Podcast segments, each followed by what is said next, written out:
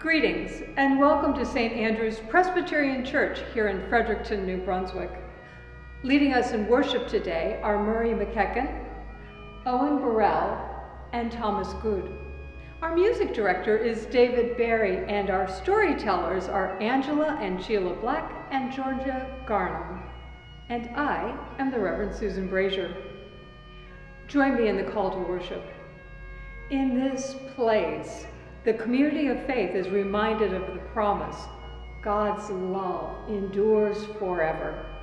In spite of our impatient grumblings, despite our attraction to the shadows, God's light shines in us.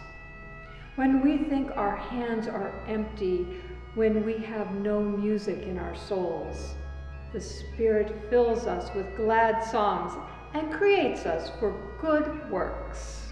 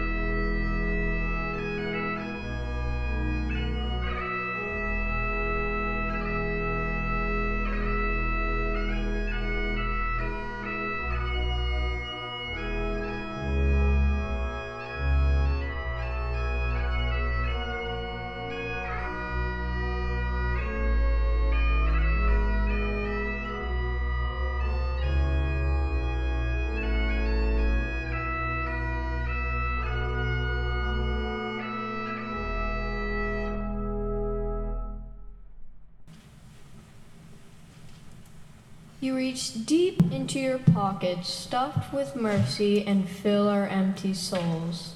Refusing to be in the blame business, you rebuild our shaky foundations with everlasting love. You hear our cries of loneliness and lament and lift us into your presence. Good and generous God, we give you thanks. You save us by your grace so we may joyfully serve our brothers and sisters. You slide over to make room for us at your table. You step into our shadowed lives to take us by the hand and lead us into the light. Healing word, we give you thanks. You calm our impatience so we may tell of God's presence in our midst. You silence our grumbling to teach us joy's anthems. You shower us with kindness so we may overflow with love. Born of water and spirit, we give you thanks for your steadfast love. Amen.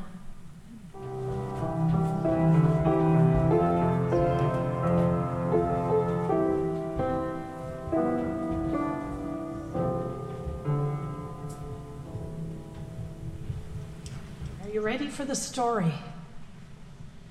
Let's take a deep breath. This is a story about a man named Nicodemus. Nicodemus was a very important person.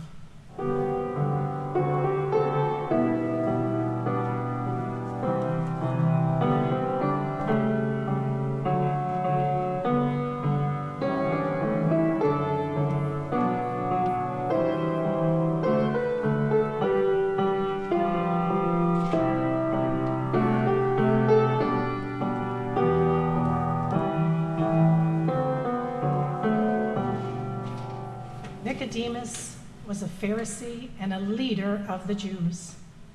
He had been in the temple while Jesus was teaching, and Nicodemus had many questions for Jesus. But instead of raising his hand in class, he decided that it would be better to wait until late in the night to ask his questions. I don't know why he did that, but he did. So late one evening, when it was very dark, Nicodemus left his home and traveled through the shadows of the night to find Jesus.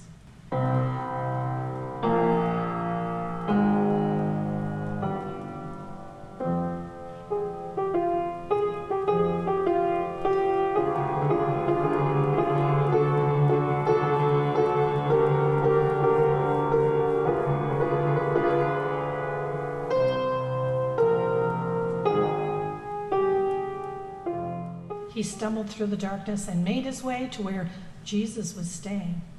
Jesus was fast asleep.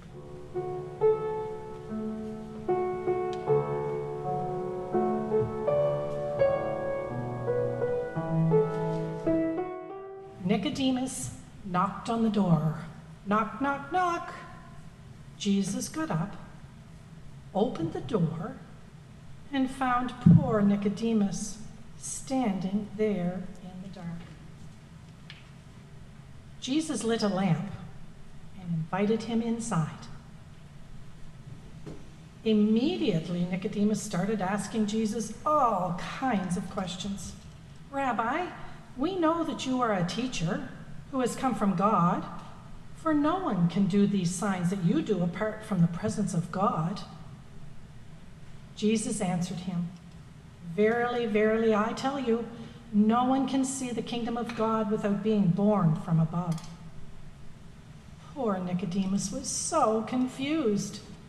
He was beginning to think that maybe Jesus needed a cup of coffee. He asked, How can anyone be born after having grown old? Can one enter a second time into the mother's womb and be born? Jesus answered, Very truly, I tell you, no one can enter the kingdom of God without being born of water and spirit. What is born of the flesh is flesh, and what is born of the spirit is spirit. Do not be surprised that I said to you, You must be born from above. The wind blows where it chooses, and you hear the sound of it, but you do not know where it comes from or where it goes. So it is with everyone who is born of the Spirit. Nicodemus was now more confused than ever. This made no sense to him at all, so he asked, How can these things be? Jesus answered, You are an important teacher of Israel, and you still don't understand these things? The truth is, we talk about what we know, we tell about what we have seen, but you don't accept we tell you. I have told you about things here on earth, but you do not believe me. So I'm sure you will not believe me if I tell you about heavenly things. The only one who has ever gone up to heaven is the one who came down from heaven, the Son of Man. Everyone who believes in him can have eternal life. God loved the world so much that he gave his only Son, so that everyone who believes in him would not be lost, but have eternal life. God sent his Son into the world. He did not send him to judge the world, but to save the world. The light has come into the world.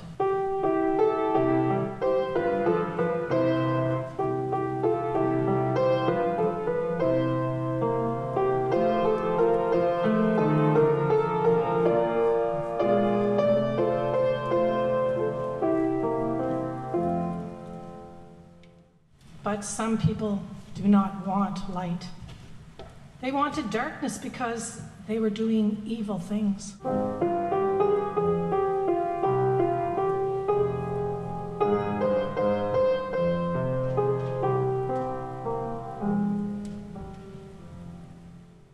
Everyone who does evil hates the light. They will not come to the light because the light will show all the bad things they have done. But anyone who wants what is true and what is honorable, come to the light, and the light will show that whatever they have accomplished was done through God.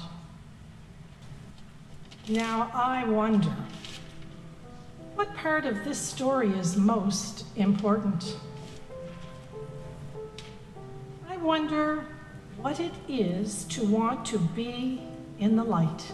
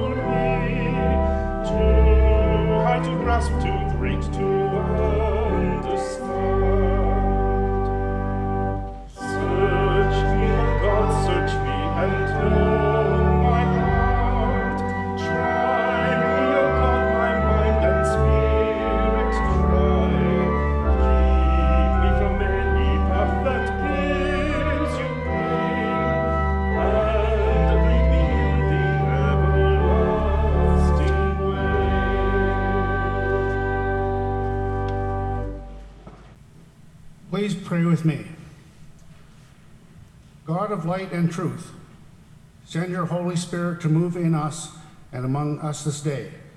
Speak to us through the scriptures read and interpreted, so that they lead us to encounter your living word, Jesus Christ our Lord. Amen. Our gospel reading this morning comes from the third chapter of John, verses 1 through 21. Now there was a Pharisee named Nicodemus, a leader of the Jews. He came to Jesus by night and said to him, Rabbi, we know that you are a teacher who has come from God, for no one can do these signs that you do apart from the presence of God. Jesus answered him, Very truly, I tell you, no one can see the kingdom of God without being born from above. Nicodemus said to him, How can anyone be born after having grown old? Can one enter a second time into the mother's womb and be born?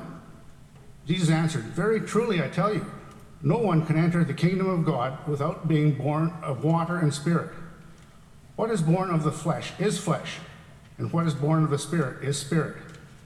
Do not be astonished that I said to you, You must be born from above. The wind blows where it chooses, and you hear the sound of it, but you do not know where it comes from or where it goes. So it is with everyone who is born of the Spirit. Nicodemus said to him, How can these things be? Jesus answered him, Are you a teacher of Israel, and yet you do not understand these things?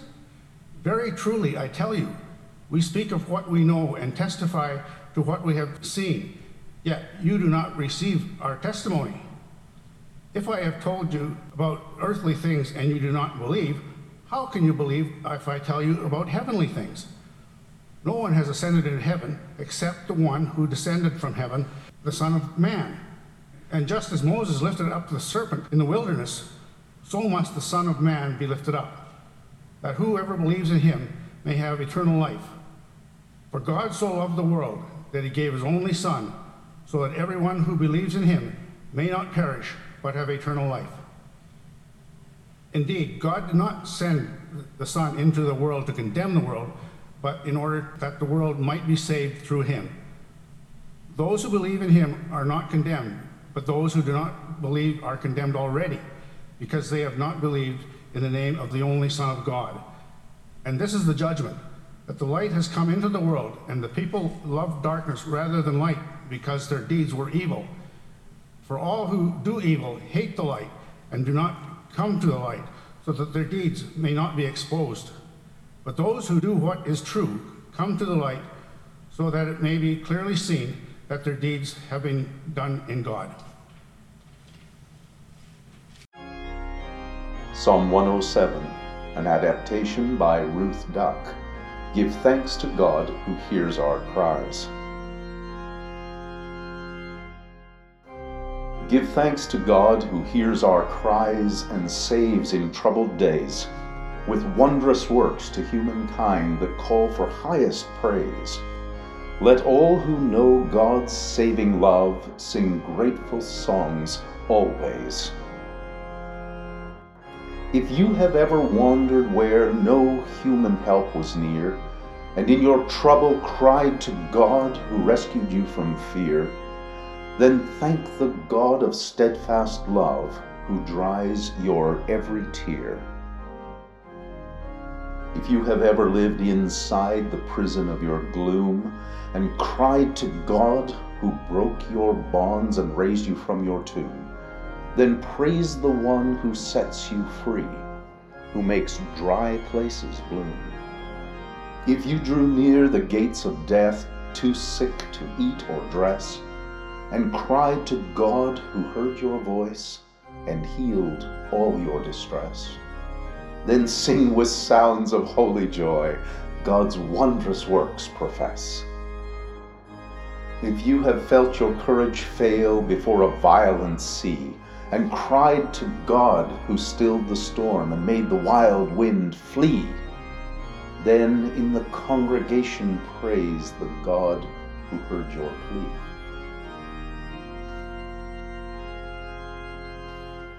So praise the one whose love is great, whose kindness is well known. Consider well the healing hand and help you have been shown. and tell the world what God has done. Praise God and God alone.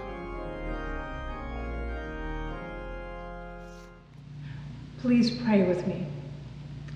May the words of my mouth and the meditations of all of our hearts be pleasing in your sight, O Lord, our rock and our Redeemer. Amen. During my time at seminary, I rarely missed 11:30 chapel service. It was the pause in the middle of my day, and it became the axle around which all the rest of my existence spun. I always attended chapel except for one particular Thursday in February 2018. It was later that day that a beloved friend told me about the sermon that our president, Dr. Craig Barnes, had delivered that day. Her rich details lingered with me, and I promised myself that I would find the video recording and watch it later, which of course I never did, until this past week when I happened to stumble across it in my research on our lectionary passage from Ephesians, I was so taken by Dr. Barnes' message that I want to share it with you this morning.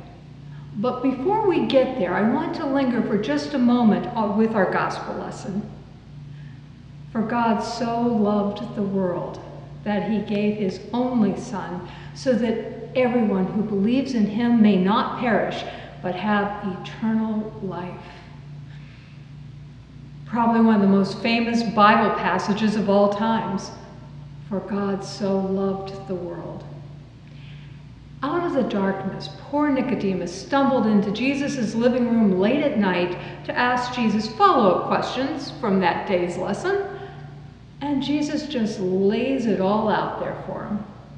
Hey, dude, I am here because God loves you. I am not here to condemn you. I am here to remind you that you are God's beloved. You are a creature of the light, and you should want to live in the light. Don't be stumbling around in the shadows. People who are evil cling to the shadows.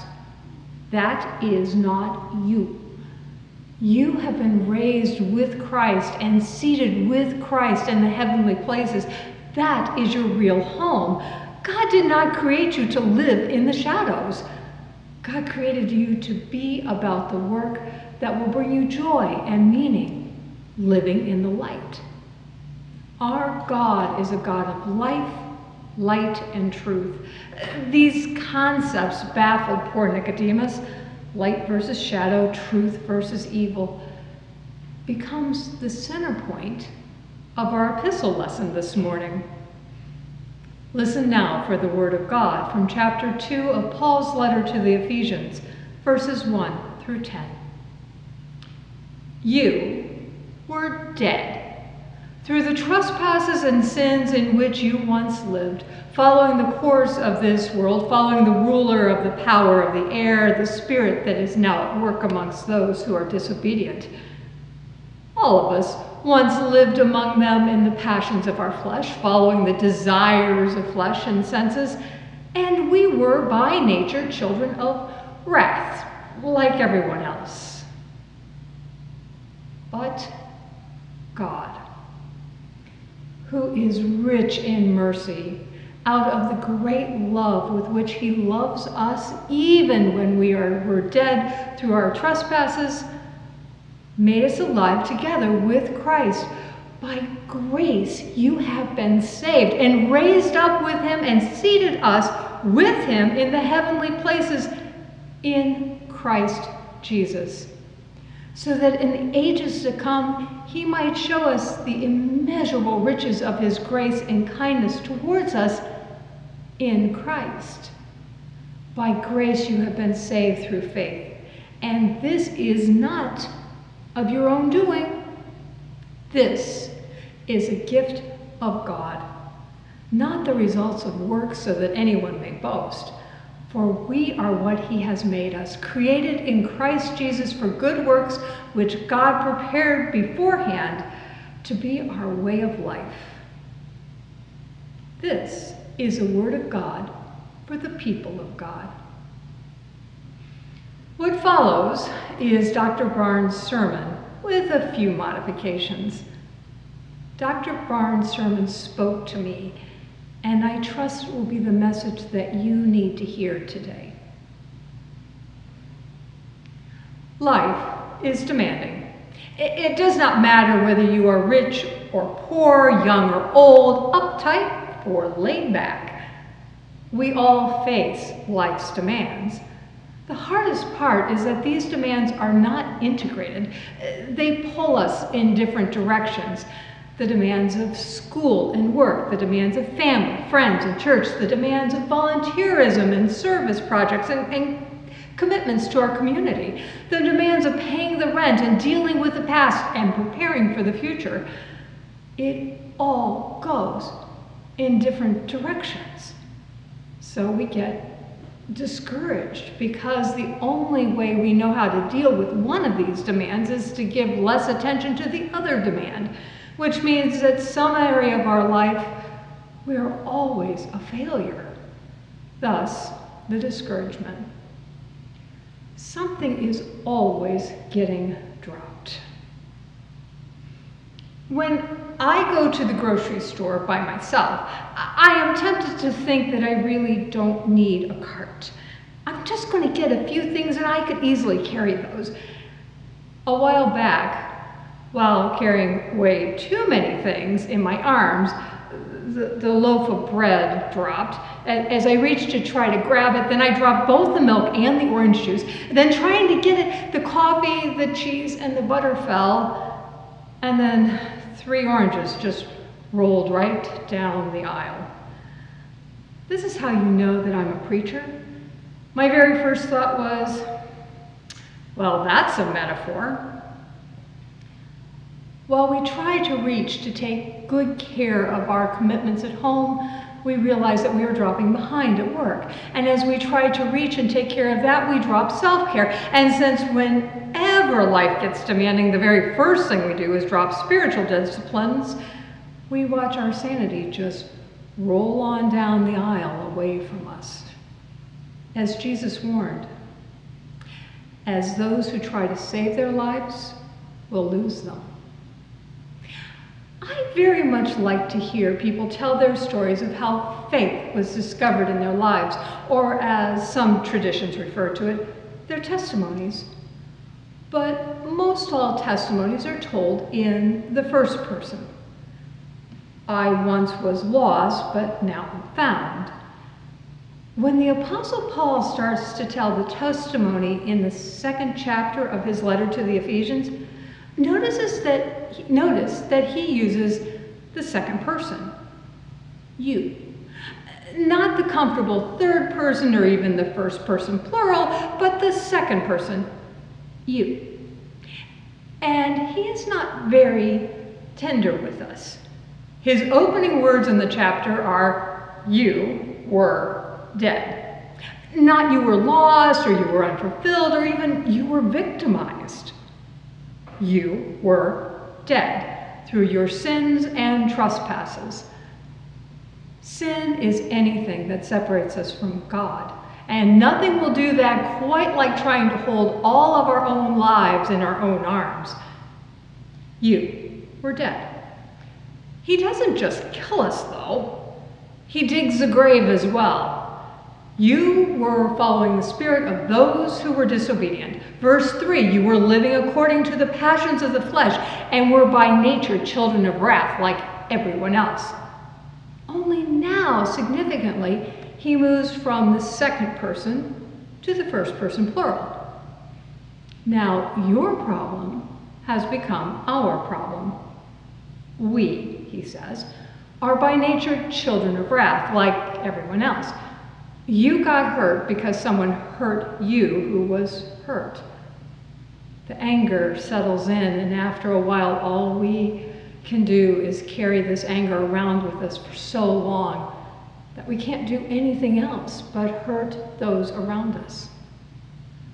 My problem becomes your problem. Sin becomes contagious. You were dead. We have become children of wrath like everyone else. Then, in the same paragraph, Paul turns our testimony with the words, but God. The gospel always turns with those words, but God. You are killing yourself trying to save yourself, but God. You were hurting a long time ago and still walking around in the anger of it. You were born into a world where the haves have so much and the have nots have not a chance, but God. But God. Out of the riches of his grace, he who was, has loved us, even though we were dead in our trespasses, has made us alive in Christ Jesus. For by grace you have been saved and raised up with him and seated us with him in the heavenly places in Christ Jesus. You may not have realized it. You may not even act like it or even believe it. It doesn't matter. You have been raised with Christ and seated with Christ in the heavenly places. That is your real home. You have a seat in the heavenly places. There's a chair there with your name on it. It's not just referring to when you die. Anytime you are living in Christ, you are bringing some of that heavenly place into this earth. In Christ. Paul just loves the phrase, in Christ. In the epistles attributed to Paul, he uses that phrase 169 times. 169 times. Now you know how preachers spend their evenings 169 times. According to the first chapter of Ephesians, in Christ, means that the Holy Spirit has sealed you into the Son's beloved relationship with the Father, making you also the beloved child of God. That is who you really are. Verse 10 reads, For we are God's workmanship, created in Christ to do good works which God prepared in advance for us to do. Paul refers to us as as God's handiwork. The word in Greek is poema. Translators have interpreted this word as masterpiece or handiwork, poema.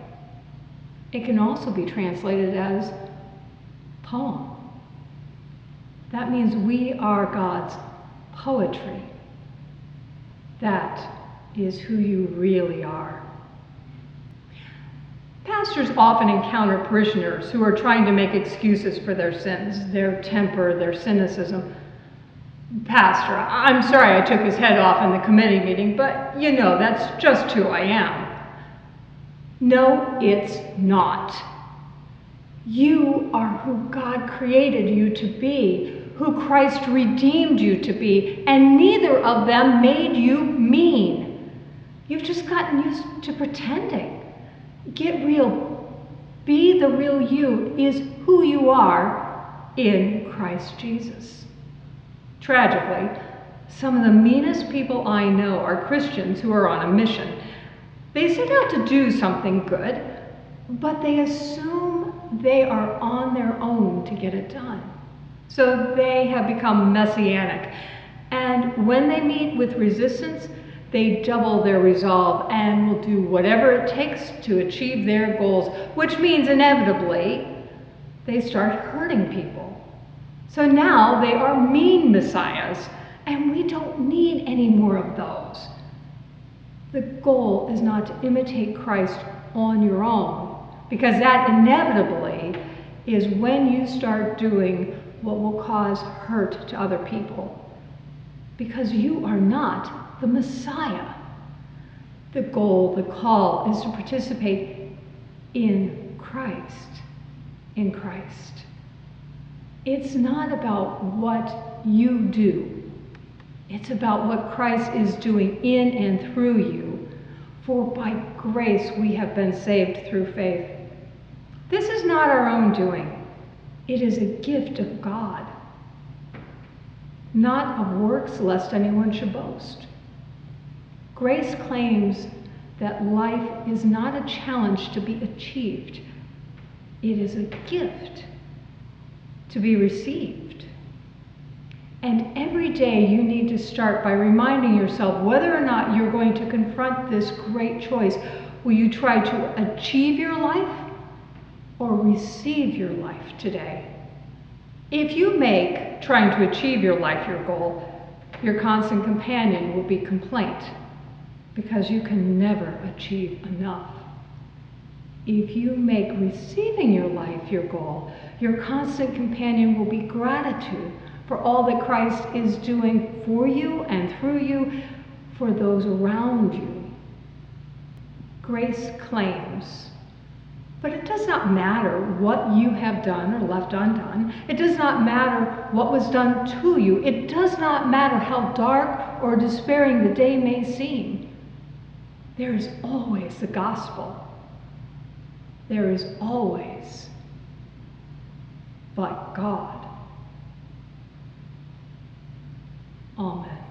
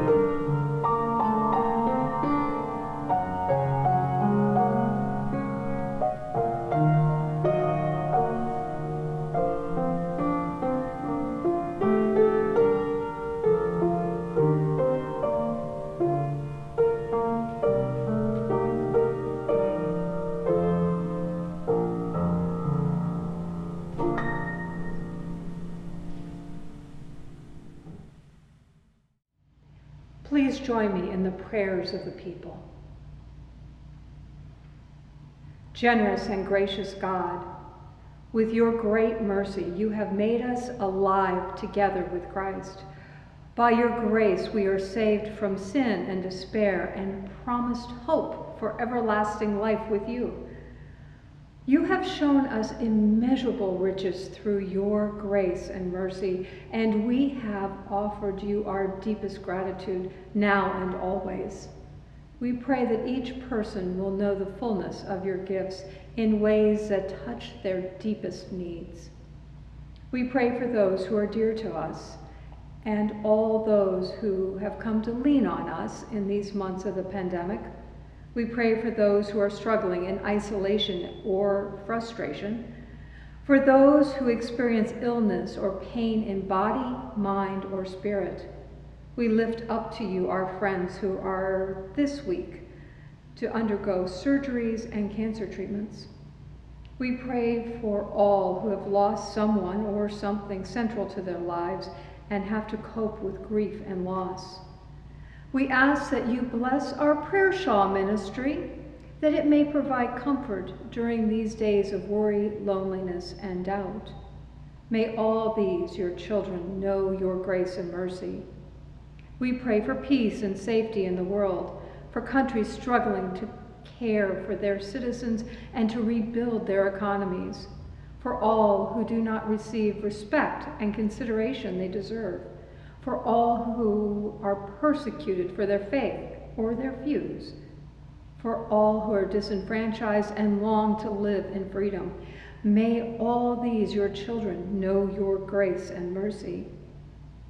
We pray for your church around the world and for the congregations we know, for the work of presbyteries across Canada, and for the faithful ministries that they lead in this time of working at a distance, for the learning that we have gained in outreach during the pandemic, and for all who have connected to your church in new ways, and for the ministers and other leaders who are finding this time of planning and decision making very stressful. May your church, in all its many expressions, know your grace and mercy. We pray for the concerns on our hearts this day, for the fears and frustrations we struggle with, for any troubled relationships, for the doubts and the hopes which compete within us for any need of healing and support, may we, your children, know your grace and mercy. We offer the prayers through Jesus Christ our Lord, who taught us to pray, saying, Our Father, who art in heaven, hallowed be thy name. Thy kingdom come, thy will be done, on earth as it is in heaven. Give us this day our daily bread, and forgive us our debts, as we forgive our debtors. And lead us not into temptation but deliver us from evil. For thine is the kingdom, and the power, and the glory forever. Amen.